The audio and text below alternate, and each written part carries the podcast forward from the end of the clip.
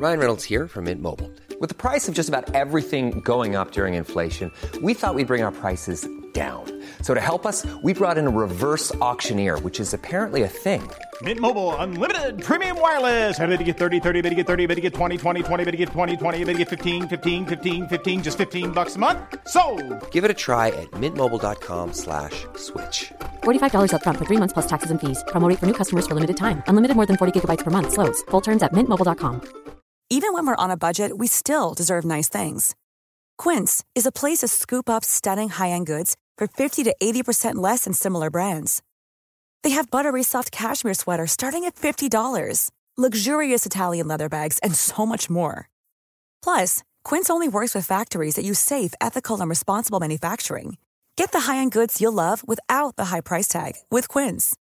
Go to quince.com slash style for free shipping and 365-day returns.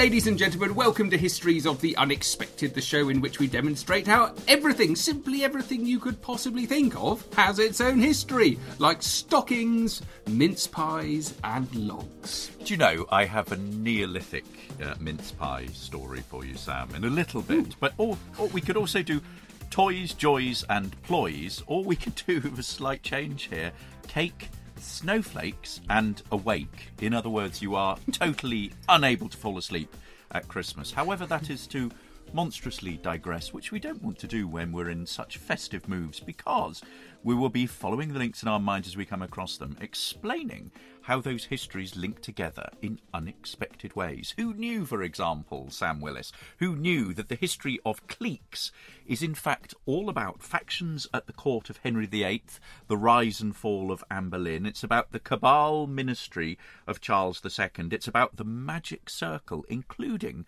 a magic teapot that will produce any beverage that you like. It's also all about 20th century US pop culture and high schools. It's about conspiracy theories and the French Revolution. Who knew also, Sam Willis, that the history of the bottom, yes, the bottom does have a history, is in fact all about fashion and femininity, masculinity and political protest, cycling technology, the Reformation, political protest, and the invention of comfort. did you know that? Of course you did. I did, but I've forgotten it all, and it's really refreshing and nice to hear. Um, the bottom, ladies and gentlemen, is one of our most downloaded episodes, so do make sure you check it out. It's super fun, yeah. As is cats, James. Oh, so cats. Uh, if, everyone, typical internet stuff. Bottoms and cats apparently is what you guys all like. Um, let me explain who my co-presenter is. Let me say, if history was a present. Not the present, but a present. Uh, this man would be the elf of Christmas, wrapping it carefully, so very carefully, to give to another with all of the joy, generosity, and openness of spirit of a Christmas offering. He's the wise man of Christmas himself, Professor Extraordinaire of Early Modern British History at Plymouth University. It's James Daybell. Hello, James. Hello, Sam. And you may well be wondering who is that unattributed voice so ably helping Daybell co pilot these episodes? Well, let's just say that if he were a Christmas related historian, he'd only be the ghost of Christmas past and present, St. Nicholas and Frosty the Snowman, all wrapped up into one big bundle of festive historical cheer. Yes, you've guessed it, it's the famous historical adventurer, your friend and mine, Dr. Sam Willis. very good. Thank you very much, and hello everyone. Um, we, we're we're always very excited this time of year, and um, this is a general. Um, a general episode introducing you to the wonderful historical themes of Christmas. Do please go back and um, check out our previous historical episodes. James and I do get overexcited this time of year and usually record an enormous amount of episodes uh, specifically dedicated to themes and crazy, unexpected subjects associated with Christmas. Uh, so do check those out. Today we're going to be talking about um, all sorts of things, but more of just a, a general introduction to, to Christmas and how you can think about it. Uh, James, what inspired you uh, for this episode? Okay. I was inspired by all sorts of things. I was inspired by book hunting, so I'm going to talk a little bit about book hunting, but I wanted to start with a recipe for Neolithic mince pies. And as you said, Sam, we have been doing these episodes for probably five years now. And I was looking at our back catalogue last year, and I think we recorded almost a dozen little mini episodes Christmas. on Christmas with different sort of Christmas and wintry themes. And Oh, very good. increasingly, it is difficult to actually think what we haven't done.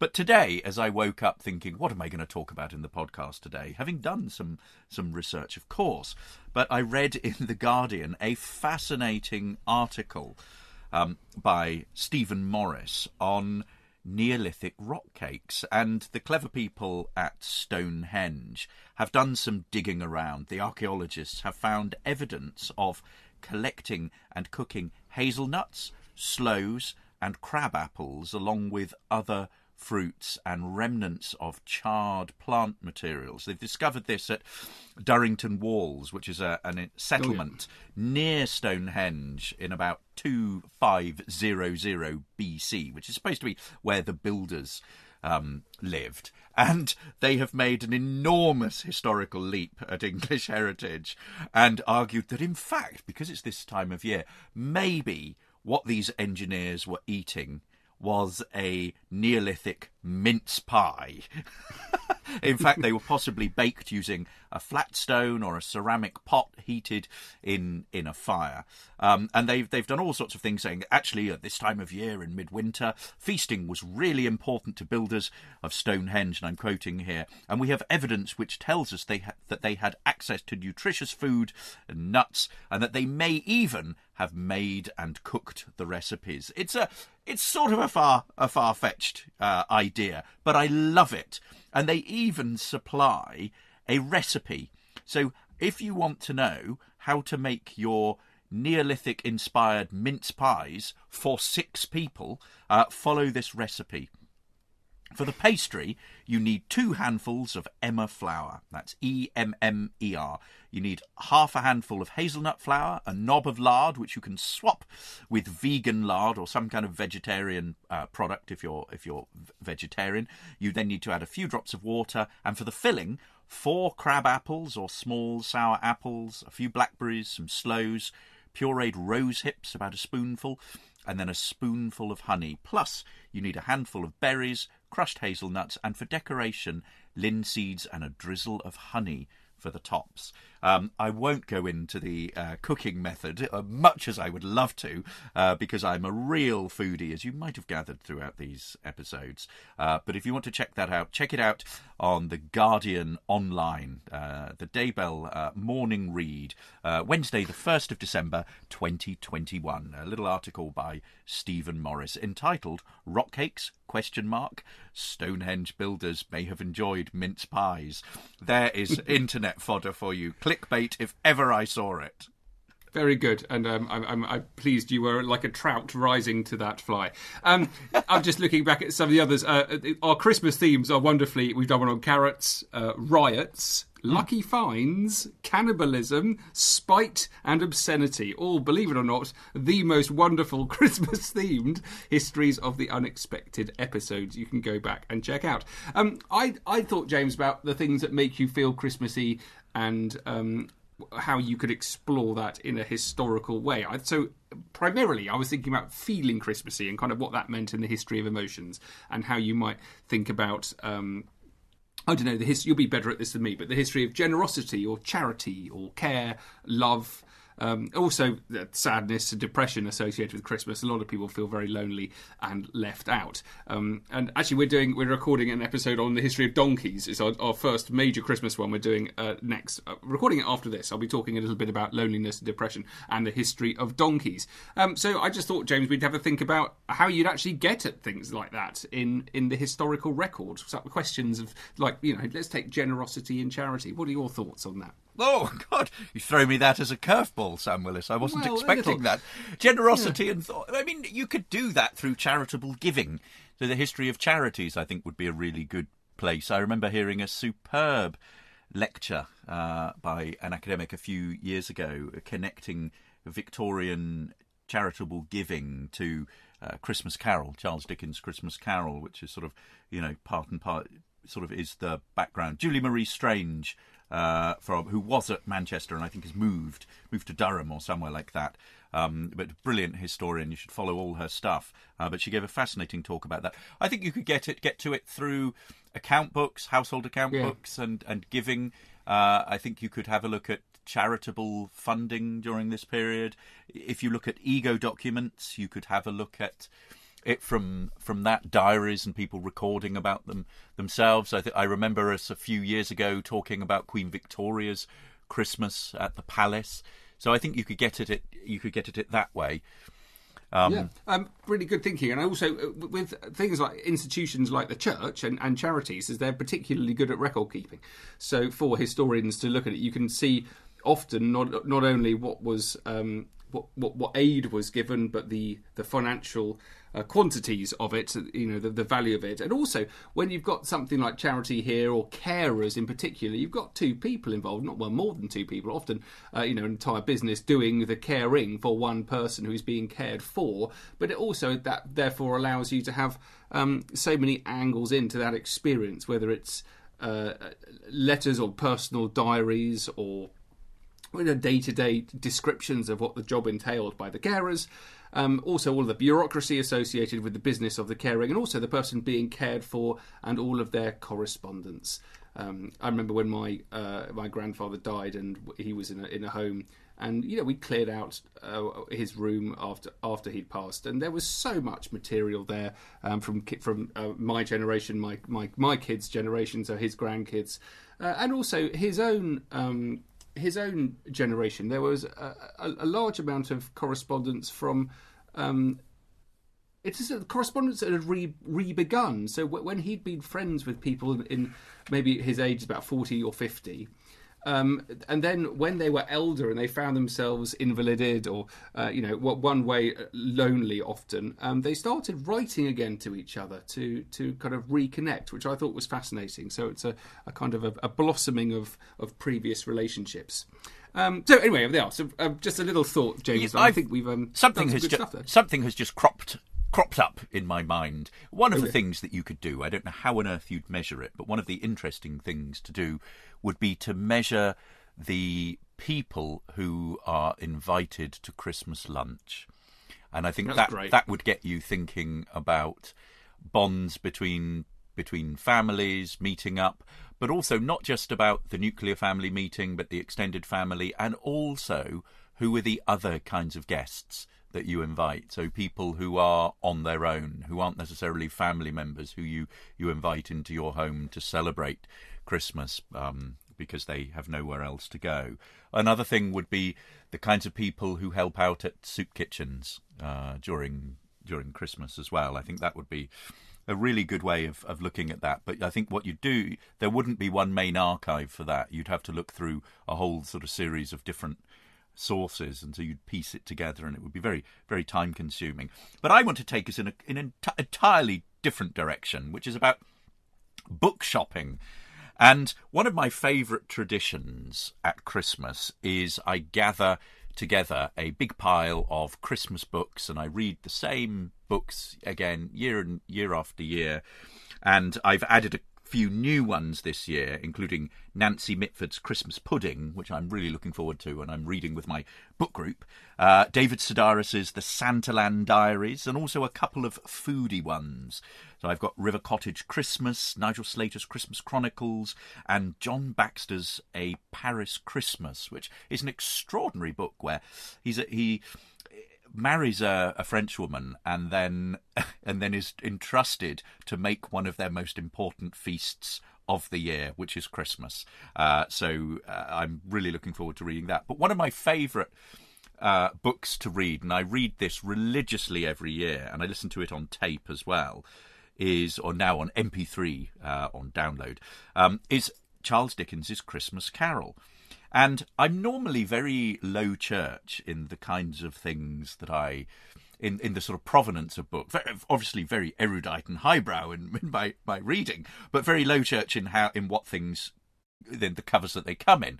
But one of the things that I would really like to own is a first edition of Christmas Carol, and this led to me doing some searches on the interweb, which led to the following entry uh, with the bookseller Peter Harrington, uh, based in London. And I was struck by the little uh, manuscript inscription on the title page. Uh, and it was uh, it was signed to Agnes Sarah Lawrence from her affectionate friend Charles Dickens, 22nd of November 1852. And this is a first authorized collected edition presentation copy uh, inscribed by the author uh, on the inserted blank facing frontispiece. So, those of you who know your book technology, this is basically on the, the frontispiece opposite where the sort of main uh, title page is. And this woman, uh, Agnes Sarah Lawrence, was born uh, circa 1880. 35. Um, she was young at the time of this this inscription, so in her in her teens. She was the daughter of one John Towers Lawrence of Balsall Heath near Birmingham. And apparently, Dickens had been corresponding with her father in February that year about bringing a group of amateur players to Birmingham. And all of these notes are on the the the notes uh, at um, at the bookseller Peter Harrington. So this is where I'm getting all of this information from. So Dickens is thinking of bringing a group of amateur players to Birmingham, and then the ne- the, the following Christmas, Dickens goes to Birmingham and gives a three and a half hour reading of a Christmas Carol. And this is one of the ways in which he made his money was by touring around and giving these very sort of famous readings of his work, much like a, a sort of yeah, a book tour nowadays. And what you have is essentially a very uh, elaborate, lavish test, text that's been that's been um, produced here that he then he then signs uh, and and that um, that is then given to this person. Now, once she's received it, the copy then later goes into the library of a great uh, American collector, uh, Carrie Estelle uh, Doheny, uh, who lived between 1875 to 1958. And there's a beautiful sort of book label in the front from her library, and she is one of the represents one of the most important uh, American collectors uh, of of the period. And when she died, there were about four thousand rare books and first editions in her collection. So it was an incredible sort of source. And then from there, uh, this then got into uh, the hands of uh, of these book dealers.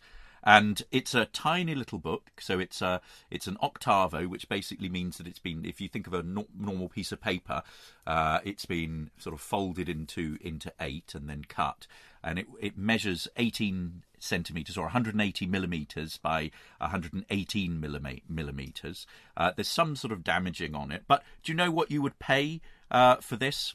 Sam Willis? Do you know what no, they are charging I... for this? Well, this is the one reason why I didn't think that I would be able to afford it. This is not a first edition; it is a later edition, but right. it is it is signed sixty thousand pounds.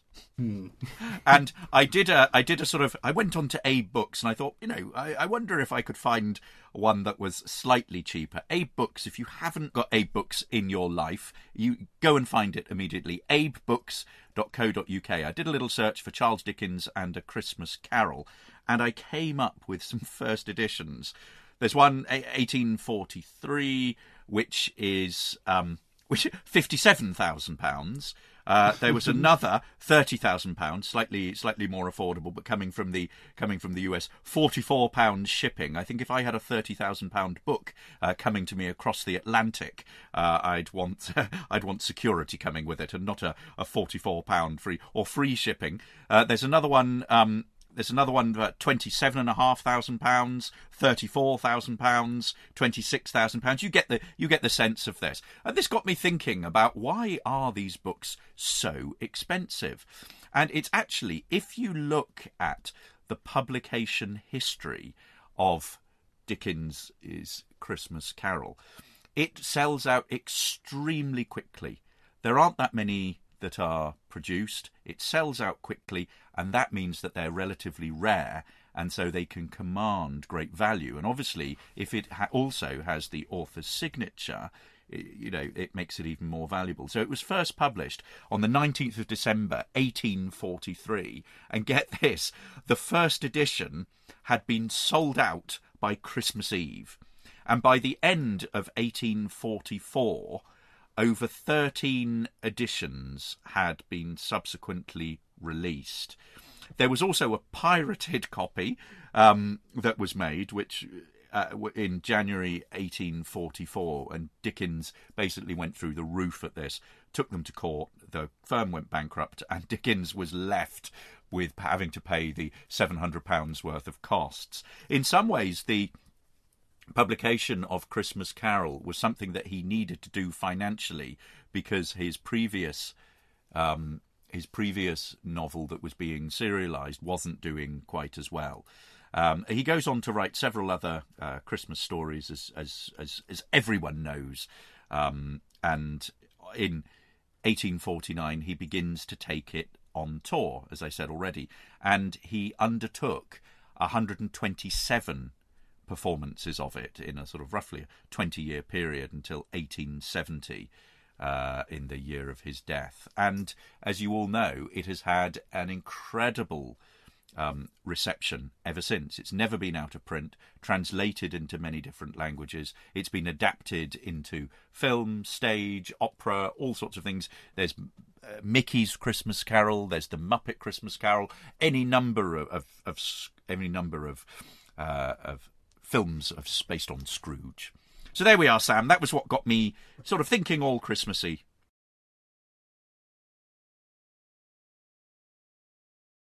No, very good. Um, and I, I love that. The, the, certainly the, the rare books of it, and um, and I like the sense of everyone going crazy for Dickens um, back when it was published, and it is being sold out before Christmas Day. That sounds like a marketing a marketing ploy to me. But whether or not it was, uh, they claimed it was. We should try and get so, we, should, we, should, try and get their people, Sam. we should. We should. Um, uh, so markets for me, I wanted to talk about markets because in our family, everyone gets very excited when the Christmas market comes on, and that means I have to if you thought the only way to get a more defined jawline with natural looking results was through surgery, think again. Juvederm Volux XC is a non surgical injectable gel filler that improves moderate to severe loss of jawline definition and can help you achieve natural looking results with little downtime. Even better, this improved definition lasts up to one year with optimal treatment. No maintenance required. Improve jawline definition for a smooth, sculpted look with Juvederm Volux XC. For important safety information and to find a licensed specialist, visit juvederm.com. That's J U V E D E R M.com. Not for people with severe allergic reactions, allergies to lidocaine, or the proteins used in Juvederm. Common side effects include injection site redness, swelling, pain, tenderness, firmness, lumps, bumps, bruising, discoloration, or itching. There's a risk of unintentional injection into a blood vessel, which can cause vision abnormalities, blindness, stroke, temporary scabs, or scarring. Talk to a licensed specialist specialist to find out if it's right for you. Hey, I'm Ryan Reynolds. Recently, I asked Mint Mobile's legal team if big wireless companies are allowed to raise prices due to inflation. They said yes. And then when I asked if raising prices technically violates those onerous two year contracts, they said, What the f are you talking about, you insane Hollywood ass? So to recap, we're cutting the price of Mint Unlimited from $30 a month to just $15 a month. Give it a try at mintmobile.com slash switch. $45 up front for three months plus taxes and fees. Promo for new customers for limited time. Unlimited more than 40 gigabytes per month. Slows. Full terms at mintmobile.com. Planning for your next trip? Elevate your travel style with Quince. Quince has all the jet-setting essentials you'll want for your next getaway. Like European linen, premium luggage options, buttery soft Italian leather bags, and so much more and is all priced at 50 to 80% less than similar brands. Plus, Quince only works with factories that use safe and ethical manufacturing practices. Pack your bags with high-quality essentials you'll be wearing for vacations to come with Quince. Go to quince.com/pack for free shipping and 365-day returns. You basically pay a a crepe and churros tax every time I walk past it for both of my kids, and it gets ridiculously expensive because as soon as I've bought them a, a bag of churros covered in sugar, I of course have to buy myself some cider. uh, and um, it, it, gets completely insane the amount of money that I actually spend walking. I live right in the middle of town, so um, we're constantly walking past the Christmas market. So um, kids enormously excited for it, and I just had a little think about markets because there are various ways that markets are relevant to Christmas, not only because um, because of the time. I think it's really interesting with the it's a, it's a real kind of coming together and sharing a lovely a lovely atmosphere, lovely vibe going on. So the one in Exeter is in the, the big area just outside, the open area just outside the cathedral. And a couple of points to make here is that um, it's a temporary one. It's just for a few weeks in Christmas, and it's hugely popular down here. Um, but around the world, of course, there are markets, not just Christmas markets, but there are markets which are equally as as popular, but they're permanent. And um, I think it's a bit mad that you you can have a you could clearly demonstrate that something's a good idea and it works really well, but then not do it the rest of the year. Um, and it made me think about the wonderful markets I've been to around the world, and and also the, the, kind of the geography of it's really interesting. Having it in the shadow of Exeter Cathedral, which is now a, a large cleared area, as uh, uh, the kind of the cathedral greens that you'll see all over the country, whether it's Salisbury or York or I don't know the Abbey in St Albans. Um, always a big open space because it's been cleared. But of course, you know, back in the Middle Ages, it wouldn't have been like that at all. It would have been, um, you know, pretty much crammed with humanity and the sense of of there being temporary or pop up shops um, was was very much the norm. So every time you go to a Christmas market and you can smell all the bratwurst and the, the, the mulling syrups and the mulling wines, um, it, it is it is a bit like a time machine. Um, it really does kind of I think ping you back. Um, many years, I mean, hundreds of years, to a time when people really did enjoy uh, living a life in the in the shadow of these these magnificent medieval buildings. Now, usually, uh, my first experience of a Christmas market is in Exeter when it arrives, um, the last week of November. But this year I've been to Berlin, and now if there's one place in the world that knows how to do a Christmas market properly, it's Berlin. And I was there in mid November, and so I got to experience a bit of the Christmas market in Berlin, and I looked into it. Um, the first Christmas market in Berlin, James, this is your period, 1530. Oh, that's early, go. Sam.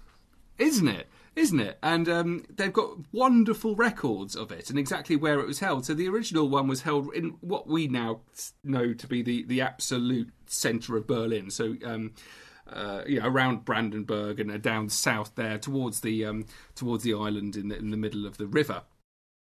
Um, and if you actually look at the history of the Christmas market in Berlin, of course it, it changes. It's fascinating. You've got these these brilliant Tudor period, well, not Tudors for them, but for us, uh, 16th century Christmas markets. But then um, I found some wonderful descriptions of the Christmas market, everyone going back to, to having a Christmas market after the chaos of the Second World War. Um, again, held uh, in, in the Lustgarten um, but it was in the in the middle of ruins, and there are some wonderful photographs and wonderful descriptions of people getting back together again and trying to to to, to reclaim something that they knew and loved and identified with history and with stability, which was the Christmas market. So that was 1945. Um, subsequent years, Berlin, it has to change again because it's split into two. So you end up with two markets. You've got the West Berlin one, um, which has a new situation, and it's in East Berlin, which is in the uh, they they maintain the original the old location, and that that stays until 1974. So um, I think the first point I wanted to make is that um, if you like a Christmas market like me, then you can look at the history of them. Um, it's made me want to explore the history of the Exeter Christmas market. Now, I was also down in Cornwall the other weekend, and um, came across James one of the most shocking stories I've I've heard in some time. So they're getting ready to set up the Newquay Christmas market, right? They've they've got all the stall holders ready. Everyone's excited. So lots of you know young entrepreneurs, and they're, they're making their Christmas candles or whatever it is they're going to sell. And then before they put them up, someone stole the sheds that they were going to use for the Christmas oh, market. Oh, that's very un Christmassy and uncharitable.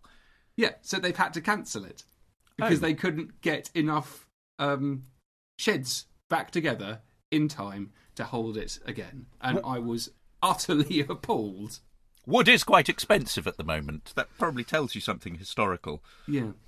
anyway, it made me think a little about theft at this time of year, and I thought, oh yeah, well, this, theft is always an important part of, of, of, you know giving and people leaving and forgetting things and, and things being stolen as well and um, and also I wanted to see what the Bible had to say about that because uh, if we're thinking about the, the religious themes, so we can find out about you know the ancient Middle East. That's part of the joy of the Bible. Um, use it as a as a source which which tells you about life in the ancient Middle East, and so you can get a sense of what was going on with um, criminal punishment in relation to theft.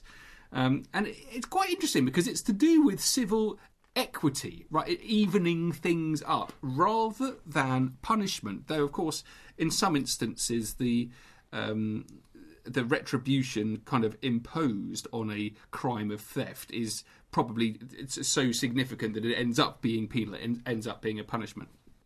Anyway, uh, to steal and slaughter an ox demands five in return. A sheep, four. A stolen animal recovered alive demands twofold restitution. So even if you get it back, you, the, the other person has to pay you two. A thief caught stealing from a depository makes twofold restitution. If he escapes, the depository must swear his innocence before God. Disputed ownership of stolen property is judged by God, either by ordeal, oracle, or swearing, and the guilty one pays twofold. Now, those are the only ones I could find uh, mentioned in the Bible. Unfortunately, James, there is no mention of sheds. So I was wondering how many sheds they would have to pay back for those baddies stealing the sheds in Cornwall. What do you think? What do you reckon the going rate I think six, the ancient Middle six, East of six, a shed is? Six sheds and lose a thumb. Six sheds and lose a thumb. It's definitely got to be worse than an ox, hasn't it? Yes, The- definitely. The, ox was, yeah, a Christmas shed. Um, anyway, just what I want to finish up by mentioning, um, you know, markets in general and and how wonderful they are as as a chance to see. I think they're very revealing about the real nature of a place. My favourite ones I've gone to are the markets in Turpan and Khotan or Hotan, which are in the far west of China in Xinjiang. Um, very important southern branches of the historic the, the, the Silk Road, and um, both of them both based oases there and very multicultural, um, huge Uyghur populations. And um, one of my favourite memories of travelling there and, and researching and studying was um, going to the market in Khotan where they make this wonderful stuff called Atlas silk, and this is all made by Uyghurs. So Uyghurs are Muslims, um, and even though the Chinese are trying to very much impose the fact that it is Han Chinese there, uh, all you need to do is to rock up at the market. And I remember uh, being there and filming and being surrounded by, I don't know, a hundred Uyghur children um, and talking to their parents about the making of Atlas silk and then eating the wonderful, the wonderful food that they make there. It was all uh, truly fantastic. And maybe just think about how, how revealing and sort of true a market is. You want to get a sense of a place where there's more than one one political power around. Go to the market, and um, and you get a, get a sense of it there. So I just want to end by pointing out that you know I think markets are actually really important. I think they help you understand the history of the world. Um, thinking about big themes coming together, cultural sharing, similarities, differences of cultures, all hugely important themes uh, to enjoy uh, at Christmas. And one final point, James. Um, I, I do happen to know that you have a, a, a an illness in your house where the COVID has come into your house, and I think we're all going to associate COVID, Christmas, and markets um, for for many many years to come because it was what, two years ago now. Uh, in December, where where the first case of COVID was identified in uh, in Wuhan, and so many of those early cases linked with the wet market, which then led to all sorts of um, fairly unreasonable uh, um, images of wet markets being um, shown all around the world without um, any kind of editing or filtration of the different the many different types of wet markets that there are in China and, in fact all over Asia. And I think that's led to a, a huge growth of sinophobia um, which we particularly saw break out in America uh, around around Christmas and the New Year of 2019. So markets, but actually, I think um, very important in history in the past and are going to be of growing importance in the future. Oh, Sam Willis, that was an extraordinary tour de force. I have two two points to make. One is that markets are all about gloves. uh, because medieval mar- the sign of opening of a medieval market would be to uh, put up a glove on a long pole, and it symbolised the opening of the market. And when you took it down, the market was closed. Uh, a one slight uh, bar humbug about uh, Exeter Market. I love it. It's terrific. My children get so excited, but I did pay twelve pounds for two hot chocolates the other day. It is Oh. just the the the markup on the markets is extraordinary. But that leads me into into food, and I wanted to end today with Christmas and food because for me the festive season is all about hunter gathering. It's going out and it's uh, it, it's cooking, and for weeks beforehand, I'm planning meals. I order my turkey as soon as I'm able to order my turkey, and may I recommend a an easy carve uh, turkey from Darts Farm in Devon, which is wonderful. I saw them. Uh, I saw them prepare them uh, in a masterclass one year, and just and never went back. It's an extraordinary feat um, crisscrossed with wonderful bacon. Anyway, we've talked about food in the past. We've talked in previous Christmas episodes about Christmas at the Tudor court. What I have for you now is a an early Tudor shopping list for Christmas. And it comes from a wonderful collection of letters that I've talked to you about before, the Lisle letters, edited by the brilliantly named Muriel St. Clair Byrne. A six volume edition can be purchased online at vast, vast. Uh, for vast sums. I think I paid several hundred pounds for mine, but it was well, well worth it because I dip into it all the time. It's about these a family who are based in Calais. Uh, they are cousins of the king, of Henry VIII, and they were. I think the reason that we have them is basically because Lord Lisle, who's the Lord Deputy of Calais, um, is accused of treason, and so all of the family papers, all of the family letters are confiscated. And so they end up in the in the state papers and they've been beautifully edited and there are some wonderful characters. I love uh, the character lady lisle who's his his, his long suffering wife uh, and their their man of business john hussey who while they are in calais he's always off in london transacting on their behalf. And so there's a, a rich stream of correspondence that crosses the english channel. And i have a letter in front of me uh, dated the 19th of december 1537 to Lady Lisle on a Lady Lisle from this said John Hussey. And I'll just give you a little sort of taster of it. Pleaseth it your ladyship to be advertised that with this bearer John Scarlett, master of this hoy, whereof is owner John Lorden of London, I do send, packed in a sugar chest, the proportion of spices which Bond delivered me at my departing from Calais. The particulars with their prices I do send your ladyship here enclosed. For the freight the master must be satisfied as your ladyship shall think meet. I pray, Jesu, send the same to you in safety. The weather hath been very boisterous. And so he goes on. Um, but what's interesting, uh, he signs himself. Uh, by your ladyship's own man, John Hussey, from St Catherine's, the 19th of December. What's interesting is that attached to this letter, or enclosed with it, is this list of spices, all sorts of things that they're buying. It's dated uh, 1537, the 9th day of December, and it includes, uh, get this, it includes 40 pounds of sugar, fine sugar.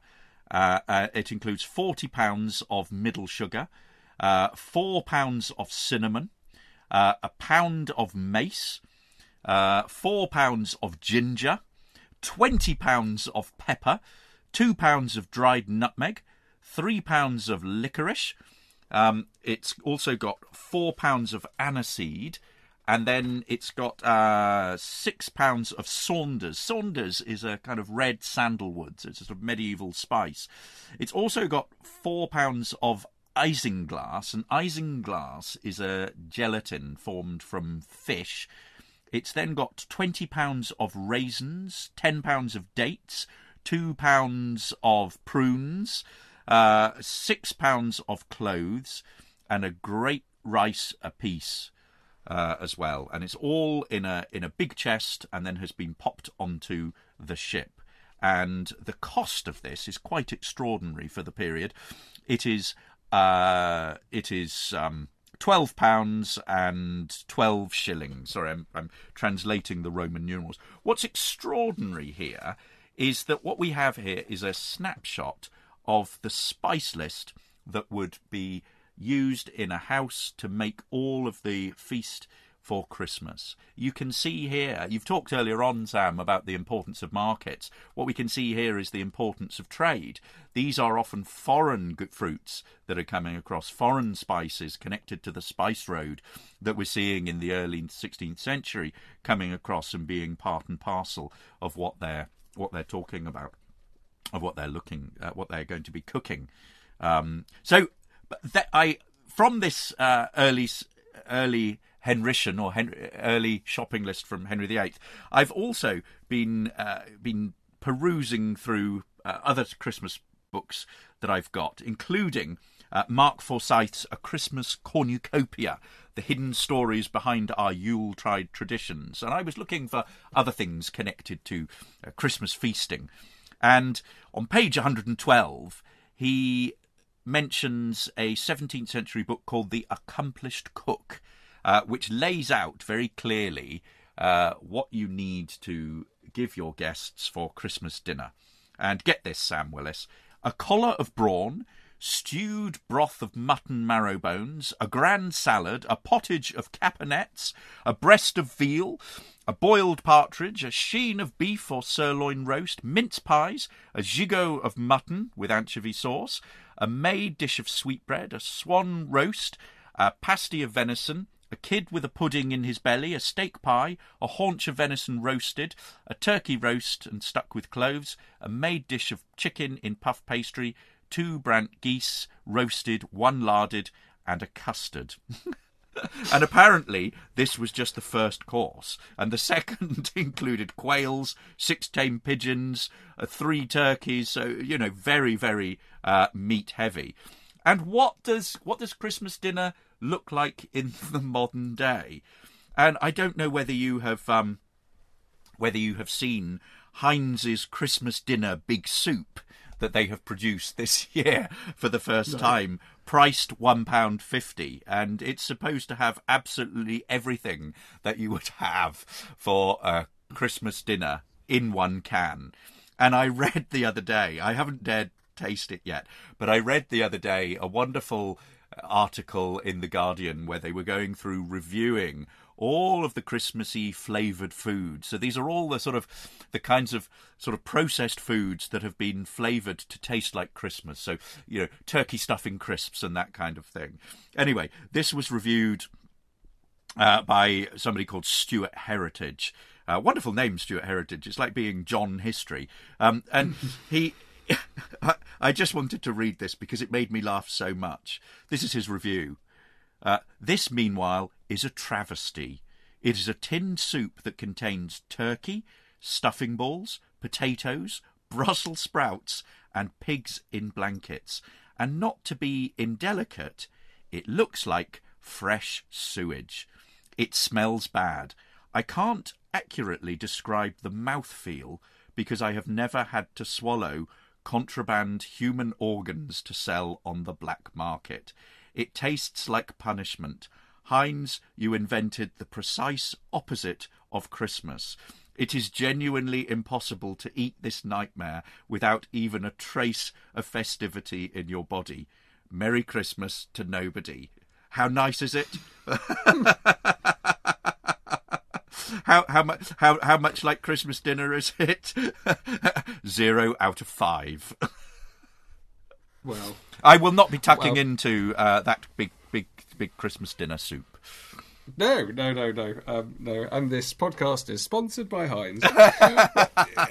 I'm sure it's delicious. I'm sure it's delicious.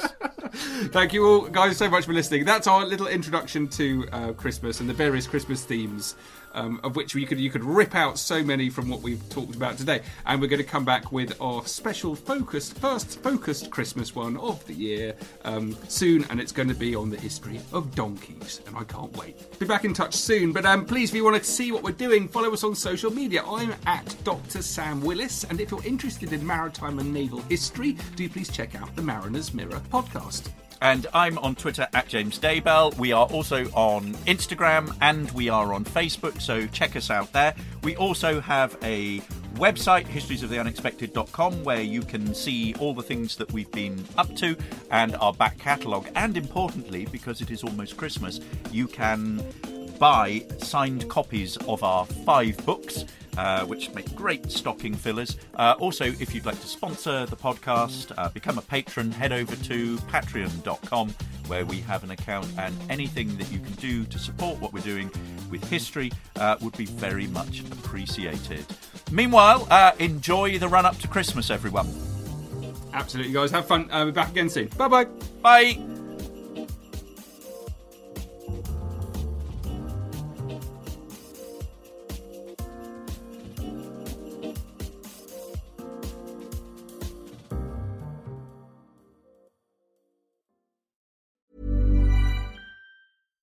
Hey, it's Paige DeSorbo from Giggly Squad. High quality fashion without the price tag. Say hello to Quince.